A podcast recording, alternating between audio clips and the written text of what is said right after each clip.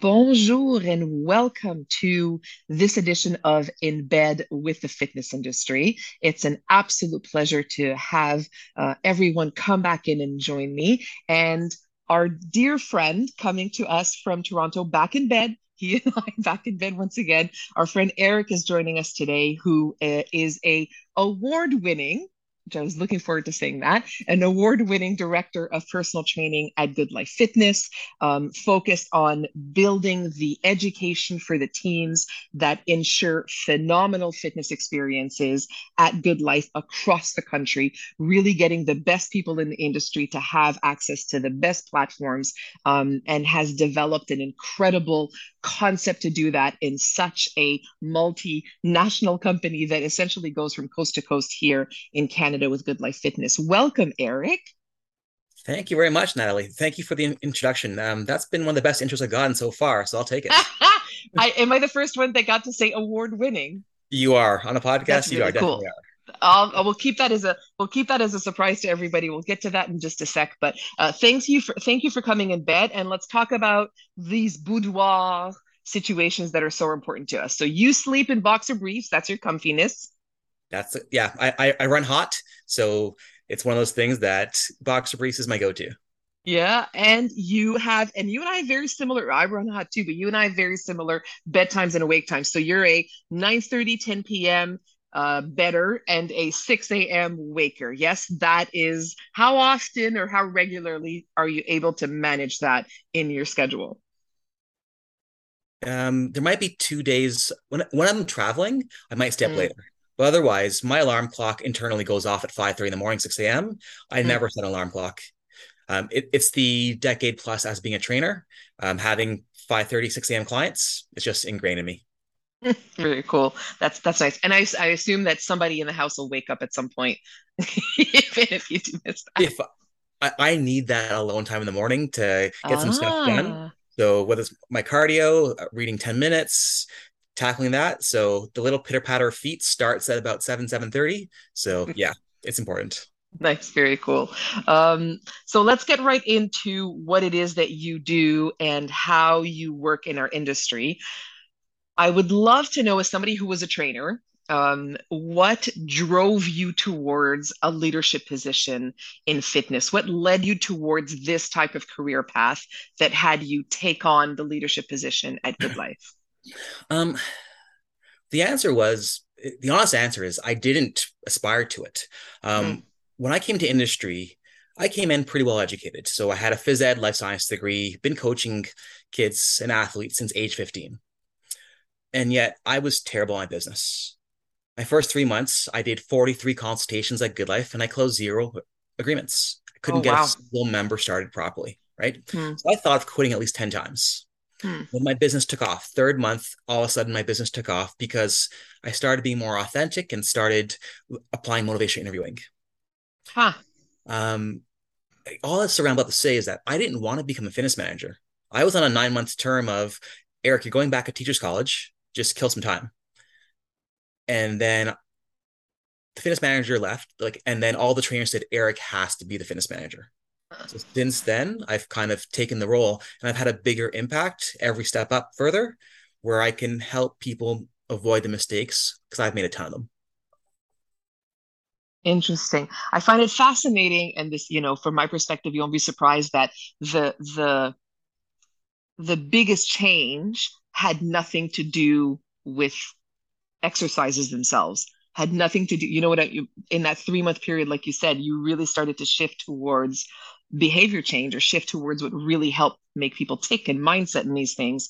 And that's what made the change as opposed to i think the temptation i don't know if you see this when trainers start out is that they need to know more exercise. They really really focus on program design. They think if they have the best combination of programs and program designs that's what's going to get them more clients. Um, when really we know relationship building and interpersonal skills are key more than anything else. I find that really interesting. Do you notice that too? A hundred percent. Like I don't need to know four different ways to fire someone's VMO in order to get them to invest in training and, and to get them to really say they want to change their life. Hmm. Right. So it's with a trainer in their careers, a lot of them gravitate towards that because it's it's an easy way to create confidence. I become this person who knows more than you do. Hmm. And that's a that's a model I'm hoping we're gonna shift. I know we're gonna mm. have to. So I'm hoping we make that shift of I'm here to be you're the hero in the story. To quote my, my good friend Jason Jones, is actually the client. Mm. Has to stop being the trainer. So the more I get into motivational interviewing, behavior change models, the more I can help uplift people and guide them through their journey. Mm, I love that. Thank you for sharing that. You are incredibly focused on learning and growth. Um, it's actually a big part of your reputation. It's one of the things I admire about you because you stimulate that in yourself and your team so much. Are you finding that, especially now in a tough labor market that we've got in the fitness industry, that it helps recruit, retain, and engage personal trainers? Is that a big part of the opportunities and partnerships that you bring on in, into Good Life? Well, I view my job as I have to help guide individuals into turning a job into a career. Mm. So what I've noticed is that we started to market it, but it hasn't had a major made a huge impact. At Good Life, we hire 100 trainers or so a month. That's just part mm. of our volume being as big as we are. Right. That number hasn't changed dramatically. Um, what has changed is the in the clubs where there's a sense of growth, community, knowledge base, connection that's been a major factor in retaining and creating a career path mm. for our trainers. So when I look at the trainers who have stuck with Good Life through the pandemic, the ones that have a clear career path of I want to be a top level trainer, I want to move into management, or I want to be an educator, those are the ones that are the most engaged in the roles. And also when they have that team community, I refer to team again, with their fitness managers, where they are learning as a group, that's mm. so special and massive. Um, we because in our industry, we strive for that sense of community. We strive for that third home for our clients. We need that as well. That workplace, that community is massive. Mm. It's interesting. You talk about that, you, and you talk about the importance of the the fitness manager, so the the the personal training manager, the fitness manager, the head trainer, etc., or however we would call them in different clubs. I find, and I mean somebody who's been an educator my entire career, I find we've really broken all the rules around learning and education during the pandemic. And it was a good thing because I don't know about you, there's times where I need, you know, I did my 200 hour yoga teacher training, but I also have two hour conversations with people sometimes. And I feel like I learn just as much from that as I would from sometimes a book or a seminar or a webinar or, you know, education kind of comes to you in different mediums at different times. And sometimes, just like you said, like that coaching relationship you have with a manager can be just as powerful as a two day workshop I don't know, do you see it being varied? like, how do you see people in um, digesting content, learning, etc. right now? What I find is that our attention span has gotten shorter and shorter and shorter. Hmm. Um, these things are a blessing and a curse. We know that. right? Technology, yeah. So the attention span, whether it's a webinar, whether it's a live course, hmm. whereas so how long can someone retain how much attention can you pay?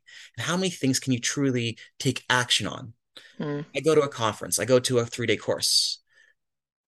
The research shows only 30% of what's taught is applied. Mm. it's retained and applied right? So you're right.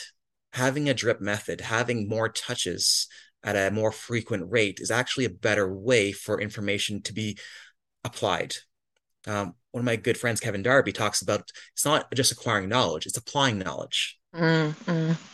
So having a, a mentor, like I know you do mentorships as well. So having a mentor who can really make a difference and help you drip that me- your your action plan in place. That's massive. Mm. so important. yeah and it's the difference between again learning and strategizing and implementing and actually engaging and and having somebody around you having the support. And i think it's it's lonely for solo entrepreneurs sometimes to, that that don't necessarily have that colleague or that mentor or somebody there to help them. And but we are in just in an industry where i find if you will just ask a ton of people will help to mentor one another. And it's not necessarily more experience. Sometimes it's just something different. And i feel like we've been so collaborative that i've never asked somebody to mentor me and they said no in some way, shape, or form, right? Just some sort of a conversation. And you're one of those people that I love engaging with and, and having those conversations on the panels and things that we've worked with. So um, please know that one of the reasons this works really well at Good Life is because there's incredible leaders like yourself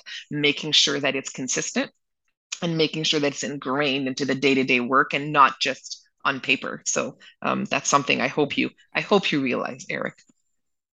It was one of my aha moments was I had eight people present at the conference this year at Canfit Pro Conference. Mm. And to see them develop their careers and grow to that point where they're now presenting and having that ability to impact the industry because they put mm. in the 10, 12 years of time and really master the craft. Mm. That's one of the most cool things we can do. That's really cool. Thank you for sharing that. Congratulations on that.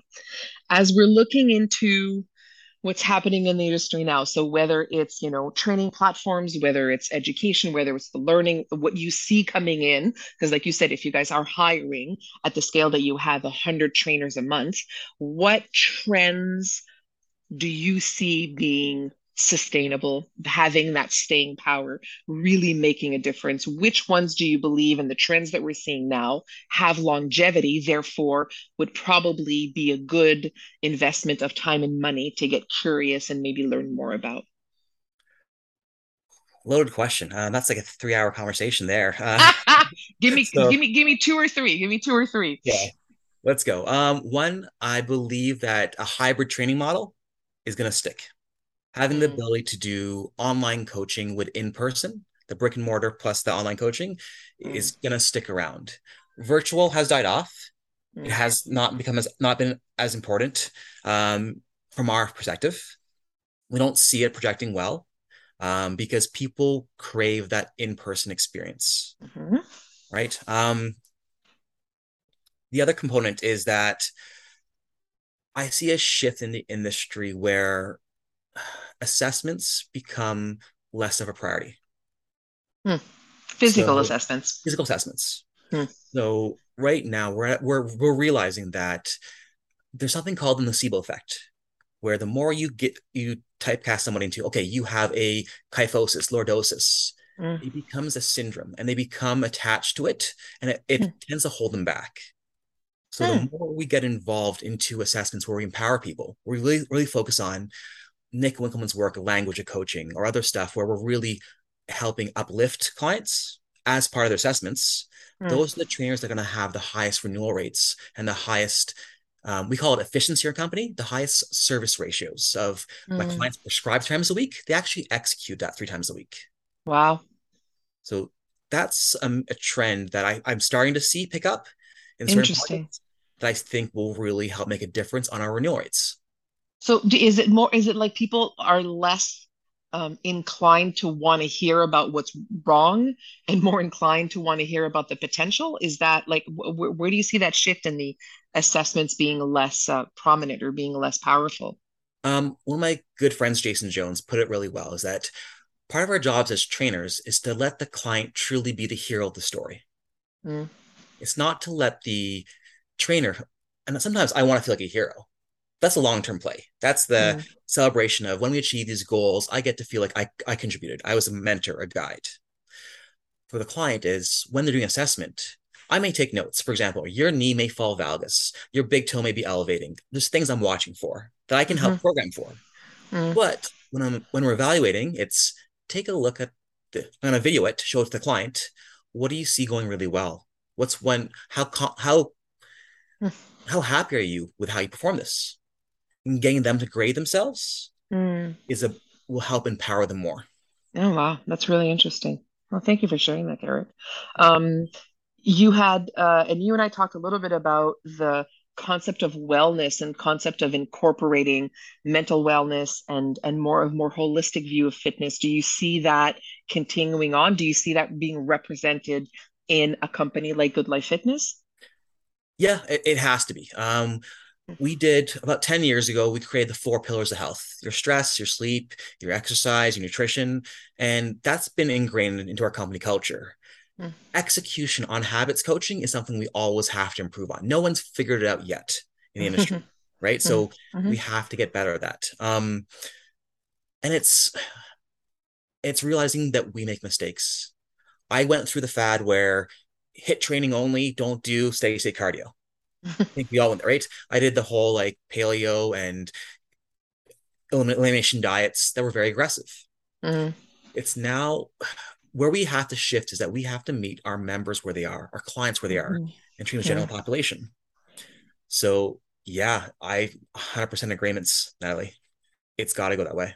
It's interesting because at the same time that you say that, I'm also seeing, I mean, the extremes still exist. So right now, I feel like the extremes in fitness are kind of, I mean, uh, the extremes of like everything is mobility, um, and really mobility is training and rehab is training. And if you're, unless you can be mobile and we're, unless you're training for real life versus training for, you know, functional versus dysfunction, like all of that, I see that a little bit. And then in food, it feels like, um, we're tr- I'm, I notice a significant extremes when it comes to carnivores and vegans, and it's getting way, way again. It feels like we're being pulled and polarized, which I think has a lot to do with in society things are being polarized a lot.